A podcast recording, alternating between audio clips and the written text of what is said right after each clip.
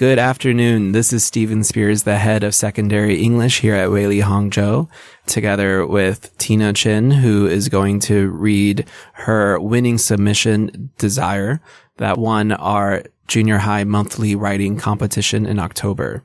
Our October competition was spooky stories to coincide with the Halloween festivities. Tina will read her story for us shortly, but first I have a few questions to get to better know the writer. So, Tina, uh, thank you for joining us today to read your writing. I'm wondering if you can tell us a little bit about how you felt the moment you were announced on stage to be the winner of this writing competition. Uh, I feel totally shocked, but I appreciate it. And I think, uh, I'm proud of myself because I really made a lot of effort on this writing. And I think it's such a great thing to being awarded. Yeah, absolutely. I, I, have to admit, our department, when we got together and looked at your writing, we were definitely spooked and we thought your language, your word choice was really moody and really created that spooky atmosphere. And we quite liked the theme of your story, which focuses on this idea of desire. And I'm wondering kind of what inspired you to write this story? So I got inspired by a drama performance on the last Friday. Uh, it's about desire and it's being performed by the drama department. And I think it's a really good topic to write about. And also it's a very valuable topic and it's worth sharing about. So that's why I decided to write my spooky story about desire. Yeah, I think that's really neat how you were inspired by our other IGCSE drama performing students um, in creating this work. And I think it really connects well to our last month's competition was all about studying the arts, um, visual art and, and performing arts. And here, performing arts inspired your own spooky story and you're an artist as well as a creative writer. Is there anything else you would like to share about your text before you read it to us today? Uh, yeah. To me, this type of writing is like a brand new type. Mm. I've never tried this type of writing before. And this writing is unsettling and a bit mysterious. So I guess it's such a challenge for me. So I wish you guys can like it. All right, great. Well, thank you so much. I really look forward to having our listeners hear it now. Please take us away. This is Desire by Tina Chen. There was a thing waiting in the darkness. It was an ancient, cruel, and paced in the shadow, leashing in his mind, and had been brought here to fill him with primordial cold.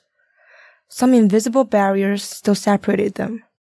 But the wall crumbled a little more every time the thing stalked along its length, testing its strength. He could not remember his name. That was the first thing he'd forgotten when the darkness enveloped him weeks or months or eons ago. Then he'd forgotten the names of the others who had meant so much to him. He could recall horror and despair, only because of the solitary moment that kept interrupting the blackness like the steady beat of the drum. A few minutes of screaming and blood and frozen wind made him shiver. So he remained bound in night, witnessing the scream and the blood and the impact of flesh on stone. He knew he should struggle, knew he had struggled in those final seconds before it has manipulated his whole body. He saw it, an evil, vicious demon, a desperado, a tyrant, an unhuman being with no love and feelings in its dead meat body. He remembers the first time that they met each other.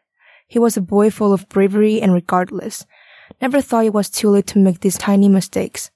He gave away all his love and exchanged it with his astonishing reputation. But the end of making all these choices, he thought he would stop. But he underestimated the ability of it. He wants more. He wants everything to be his.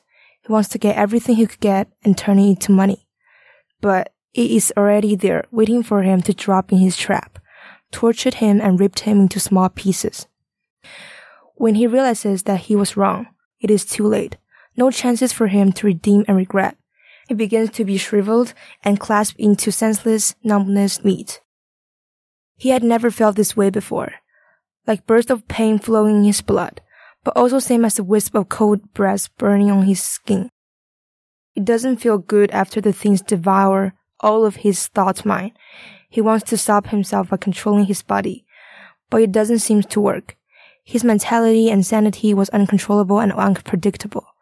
It's now flowing around people until it finds someone to devour. All of us know who it is, but everyone seems to ignore it. Its name is desire. All right. Thank you, Tina, so much for sharing your spooky story about desire with us. And I hope listeners that you are properly spooked as well. I would also like to invite our listeners, especially our writers, to participate in our next monthly writing competition, which is film reviews. You may want to watch a horror film yourself after listening to our spooky story today. Thank you so much for listening and we look forward to your submissions and perhaps you will be featured next on Dukebox.